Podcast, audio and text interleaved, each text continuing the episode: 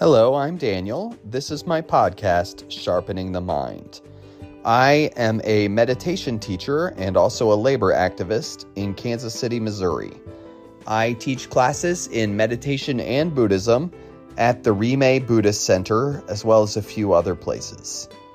Thank you for listening and have a great day.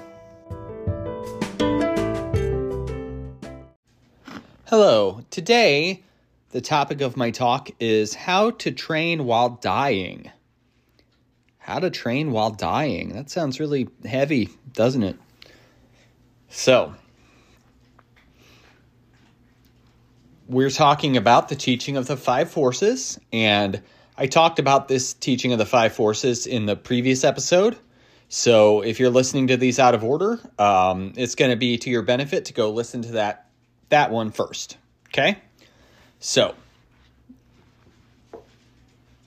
we can use the teaching of the five forces even at the time of death. That's what the teaching is here.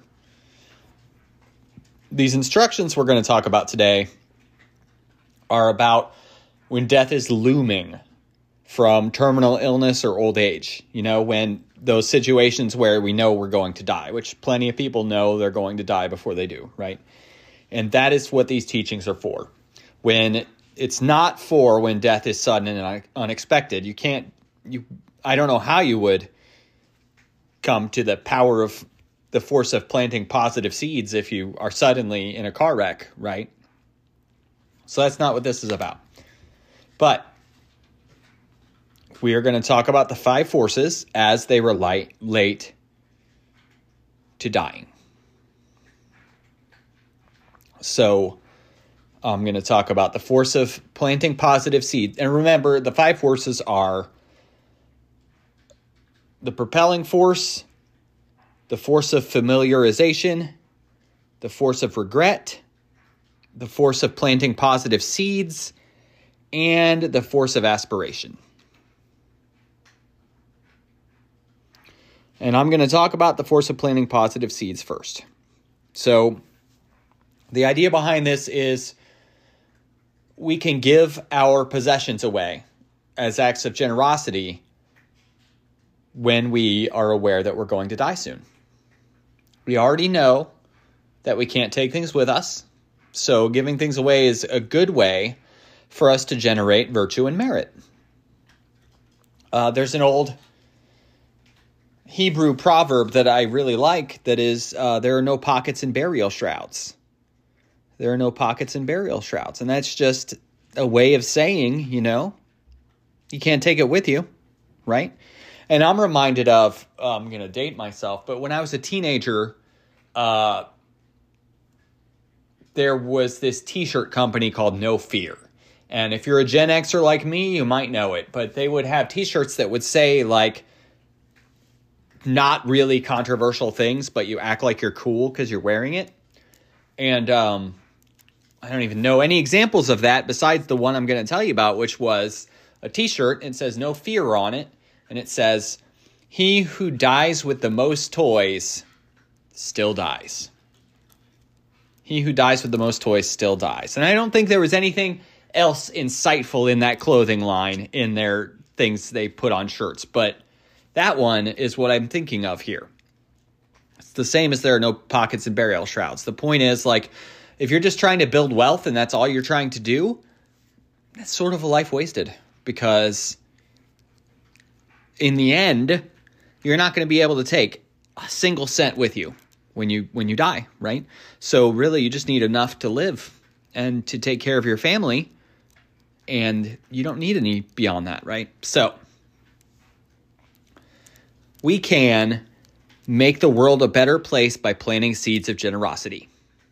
And also, if we develop this ability to just give things away, then we aren't clinging to things so tightly. So then, hopefully, it's a little bit easier for us to die, easier for us to go through this very difficult thing, right?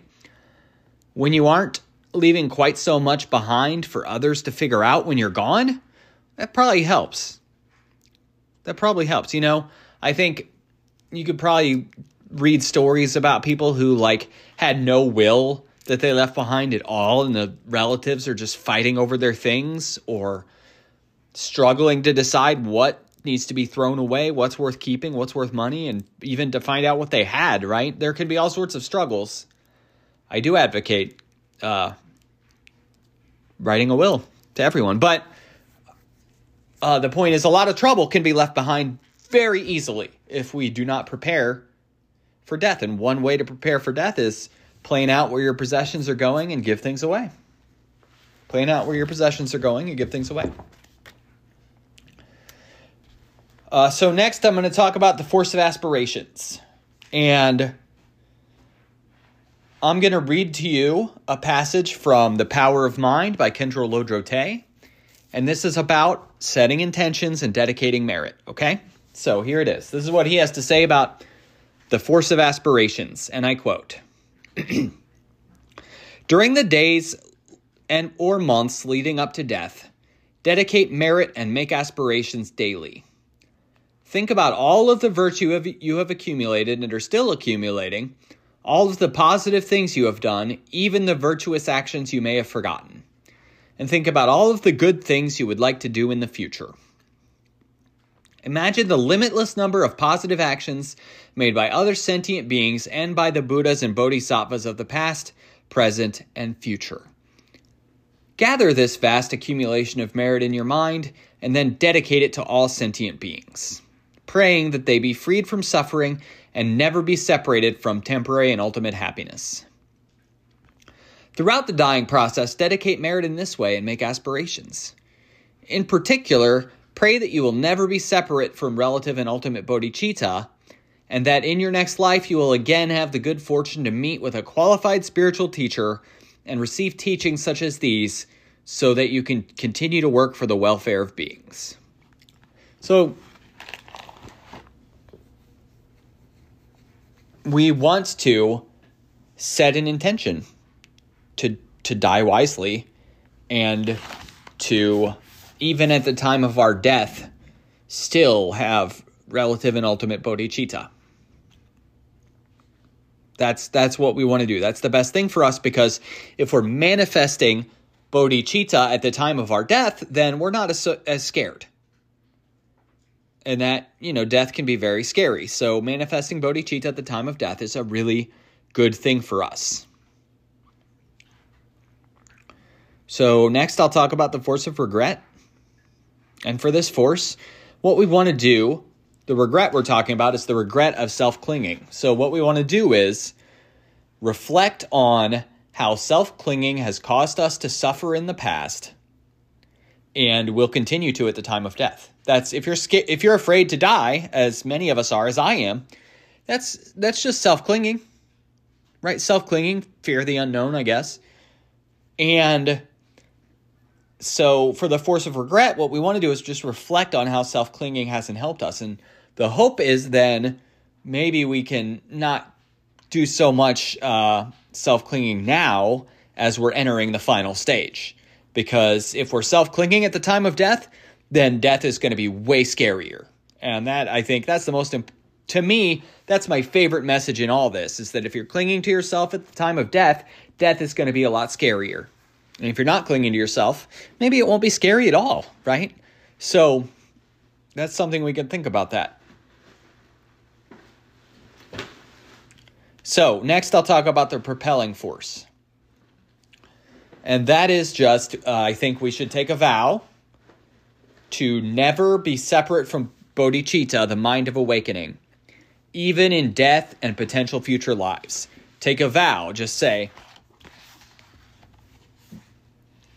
just say, I vow to never be separate from the two kinds of bodhicitta while dying or in my future lives.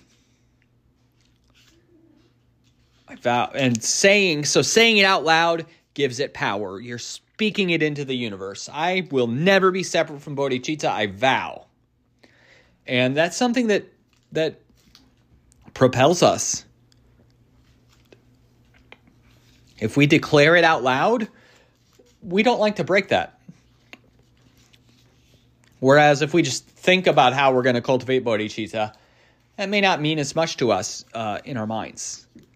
So we want to just say it out loud, speak it into power.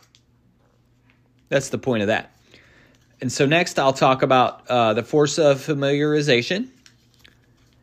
And that is we want to go over the teachings again and again so that we make sure we recall all the insights that practice has brought us. Remember, all of this is about helping us suffer less. And when we maybe the most want need to suffer less is at the time of our death.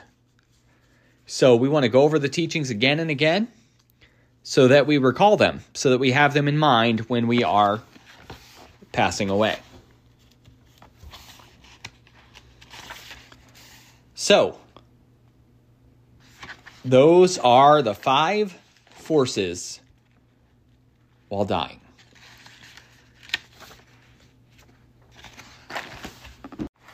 So, I'm going to now read to you from the book The Power of Mind by Khentrul Lodrö and I'm going to redo a section on reflecting reflecting on training while dying, okay?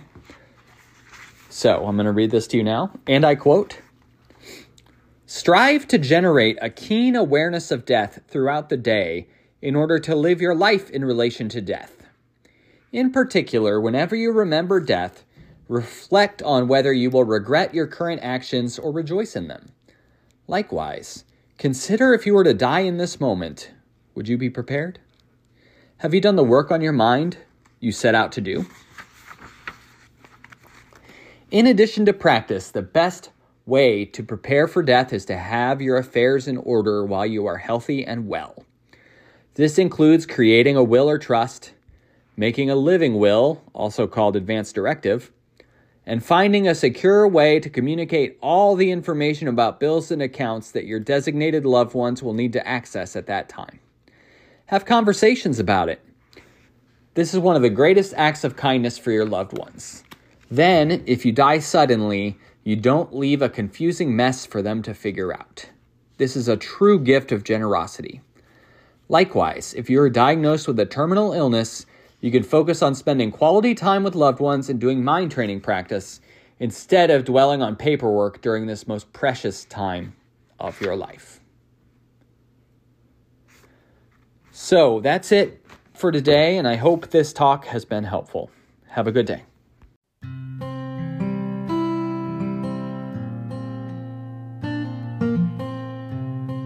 Thank you for listening and have a good day.